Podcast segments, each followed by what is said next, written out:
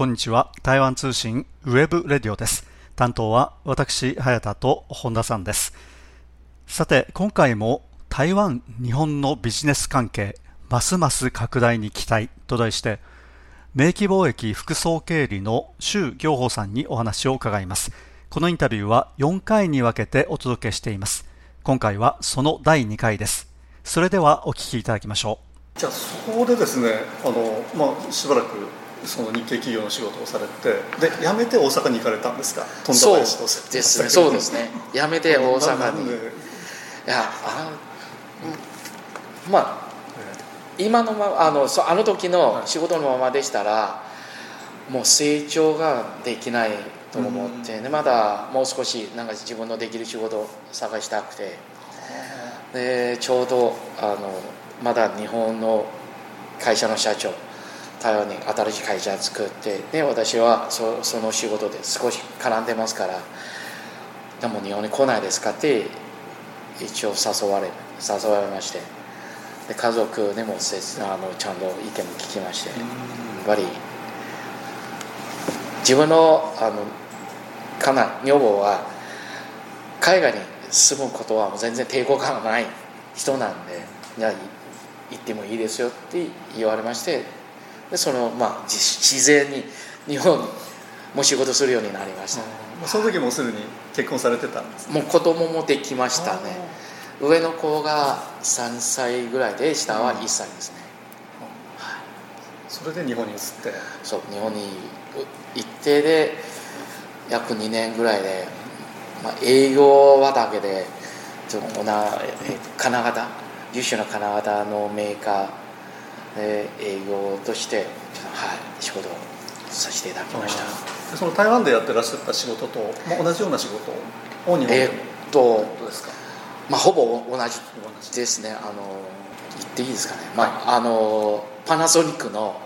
モーター関係の金型です。であの時はパナソニックのモーターの部品が台湾で作ったんですよ、うん、であのモーターの部品の金型は日本製。日本の金型台湾に持ってきて台湾の金型メーカーに勉強させてで製品まで作ることがまずそれのきっかけで。そのその日本の金型メーカーの社長がちょっとあの私日本で就職しないですかってもう誘われて。でその金型メーカーに入ったんですよ。そうです,、はい、ですからあの時はメインな仕事が樹脂の金型でしたね。樹脂の金型。でそれもやっぱりあのあの時はすでに日本の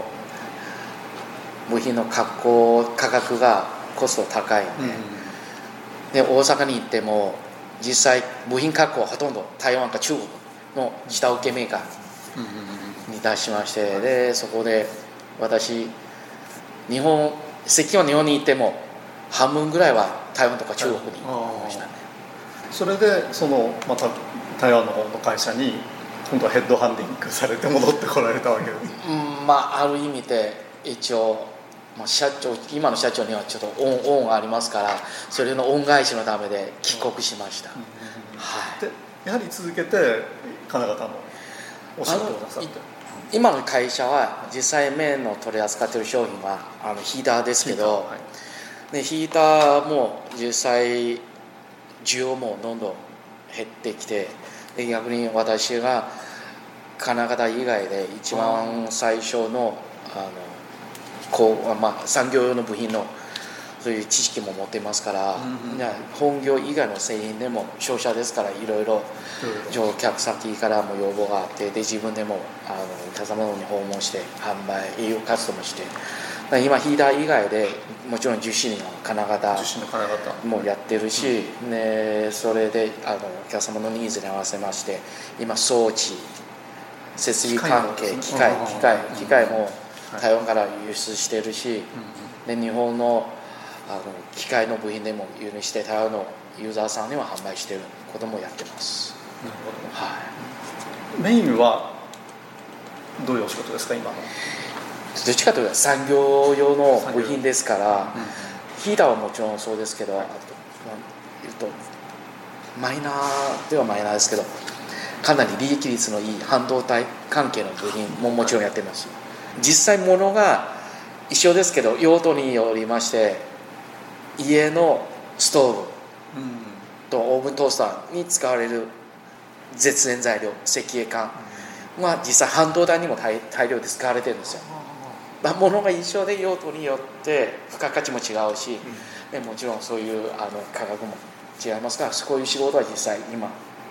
やっております。なるほど、まあ、先ほどその周さんが、えー、このビジネスの最初の頃ですけれどもあの、まあ、日本の方でだんだんそのコストが上がってきて、はい、で台湾それから、まあ、あるいは中国に生産を委託するようになって、はい、でまあ、金型は日本で作って、はい、でえーまあ、そういったその金型で、はい。えー、台湾中国で作ってたというふうにおっしゃってますけれども、あのおっしゃいましたけれどもあの今もやはりそういったビジネスというのは成立するんですか？えっとですね、はい、逆に今少し逆転はしてますね。逆転してますね。逆転。というのはえっ、と流れから言うと、うん、最初はやっぱりノウハウ技術は全部日本から始まって、はいはい、で台湾に移っていって、うん、で金型は台あの日本から台湾に持ってきて台湾でもうマネージして金型を作る、でその次はまた台湾にコストが合わなくなってから中国に持っていくそれはあの1990とか2000年ぐらいの台湾系の企業中国でそんなにあの儲けたとかたくさんいたののきっかけは日本の技術を持って中国にものづくりしにうん、あの時期っていうのはどんどん台湾の企業が中国大陸に進出していた時期ですね。そうですね、あのフォックスコーン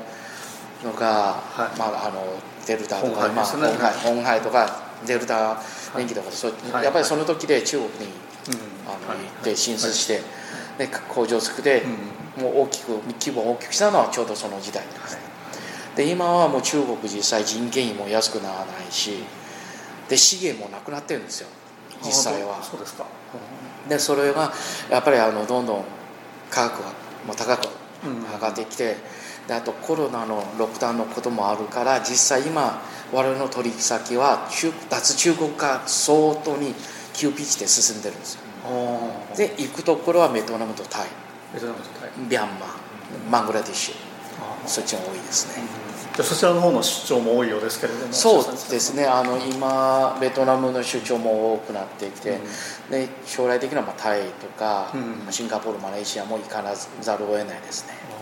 やっぱりその金型をどこで作れば一番いいかということによって周さんのお仕事の流れもだんだんその時代によって変わってきてるわけですかそうですね。で金型実際金型は、まあ、あの設備と大体同じですから金型があれば他はもう生産量産だけですから、うん、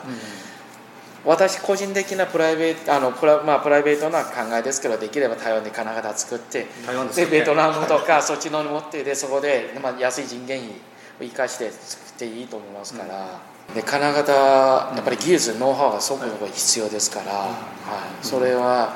いい金型作る作るのは日本はやっぱりトップですからね、うん、で台湾はまあ2万名台湾の韓国2万名ぐらいですからねじゃないですかね、はい、で生産やっぱり量産の拠点でしたら人件費安くしなきゃいけないですから、うん、そこはベトナムとかタイとかその辺がまあまあ今のところはまだあの量産基地にはなれるんじゃないかなと思うで中国少子化のこともあって、はい。はい、あと物流のコストも上がってきてますから実際中国で物を作って海外輸出するのはもうそんなにあの美味しい商売にはあの、まあまあ、もうなりつつある。なもうなならないつつありますね、はい、そうすると周さんのビジネスで中国の位置づけっていうのはこれからどうなりますか、まあ、生産拠点はこれまでそうだったわけですよね、まあ、今のところが、えー、っと中国しか作れないものだったら中国であ、まあ、作ってもう作らせますけど中国以外でも作れるところでしたら台湾に持って帰ってきて台湾で作るかベトナムの方に移る台湾であのものづくりがまだ、えーと、優位性があるとか、まあ、我々続けられるのがまず人の勤勉さは全然違います。残業はちゃんと、はい、残業はちゃんとやります、うん、ね、勤勉ですし、ね、納期に間に合わせるためですね。そう。ね言うこともちゃんと聞いてくれるし品質の方やはり考え方全然違うんですよ。あそうですか。今でもそうですか。今でもそうですね。大体日本人、日本の企業が要求するのは、100個作って100個全部良品納めてくれって言うんですから、でアメリカ系だったら100個発注して105個作って5個不良あってもまあまあ我慢できる。っていう考え方が違いますから。中国が100個作って、まあ、あの発注して100個作って5品があるのはもういい方です。10個不良であってもまあ仕方がない。でそれでも多めには作らない。多めに作るのはもうお金が必要っていうことであの辺が、まあ、完全に違いますけどね。あの外回りがかなり低いということですか？外回りよりは実際責任感です。責任感。自分の仕事に対す対するやっぱり自分の責任があるということはなかなか中国の現場の人間はそこまでは思わないですね。中国は、まあ、今経済がもう非常に発展して、はい、うん、それでもままだやはりあの発展の余地は今後あるということですか？そうすると。難しいですね。というのはもちろんあの市場ありますから、はい。うん、マーケットがやっぱり1314億ぐらいの人口、はいはい、でまだ車乗ってない人もたくさんいますから、うん、作れば多分売れると思いますけど、うん、でも逆に今まで中国は世界の工場だったけど、ね、今はもう世界の工場ではなくなって、もうあのただ一つの大きなマーケットしかならないと思います。だ日本今多分日本のあの国内で販売してる中国製の製品はどんどんどんどん減ってると思うんですよ、うん、大体メイデンビエトナムとかベトメメあのメイデンバングラディッシュアパレル価格でしたらそっちの方がどんどん増えてくるんじゃないかなと。だから中国人件費は安くないから。で経済成長はもちろんあのまだしばらく続くと思いますけどでも今までの勢いではまずそれはなくなるできないと思いますね、どういう変わり方すると思いますか？あの石さんご覧になっててまあ私個人的な考えですけど、まあ、や M 社会になりますね、あの格差社会。もうそう格差社会になりましてお金持ってる人でしたらどんどん、あのまあ、海外からブランドインとかそういう、うん、あの購入してね消費するけどそれそれそうじゃない。ちょっとまだあの月賞ですかまだそんなに裕福じゃない人、はい、収入はそんなにたくさんない人でしたらまた中国のまあまあ品質が若干あの粗末でただし安く、うん、で手に入る。という商品はまだどんどんこれから購入すると思いますね、うん、はい、だから品質要求するところまではあのできないけどでもある時代はものがある時代はもうやっぱりこれからどんどんどんどんちょっと、はい、もう広げていくんじゃないかなと思いますね。まあ、これまではその低コストで中国は、まあ、世界の工場になったわけなんですけれども、はい、おそういったその、えー、両両極化していくっていうんですかね。富裕層は輸入品を使うので、はい、えー、まあ、富裕層じゃない人たちですね、はい、は、まあ、品質はあまり良くないけれども、中国製を使うということになると、あまりその技術的にっていうんですかね品質的に上げていこうという動きにはあまりならないということですか中国。私個人的にはならないと思います、ね、今までずっと、まあ、コピーで真似で、ねはい、あのやってきてますから実際ものづくりの真髄、うん、本当に分かっている人がまだまだそんなにいないですよ、じゃあちょっと毎回中国に行ってあの感じたのは、ホテルですね。ホテル？日本だってどんなあのホテルでもそこの清潔さ、うん、綺麗ですね。ちゃんと、まあ、掃除してる。と思いますけど中国のホテルは正直うんまあピンキリですね。で高くて必ず綺麗でもない、うん、で逆に安くて綺麗なところもありますただし細かいところまず行き届かない。そこはこの2 3 0年私中国でいたり来たりしてよくはならないですね、うん、もうあの5つ星のホテルでも浴槽は汚い、ね、備品もかけてる、ね、使ってるそういう、まあ、容器器、うん、かけても使ってるんですね。台湾、日本のビジネス関係、ますます拡大に期待と題して、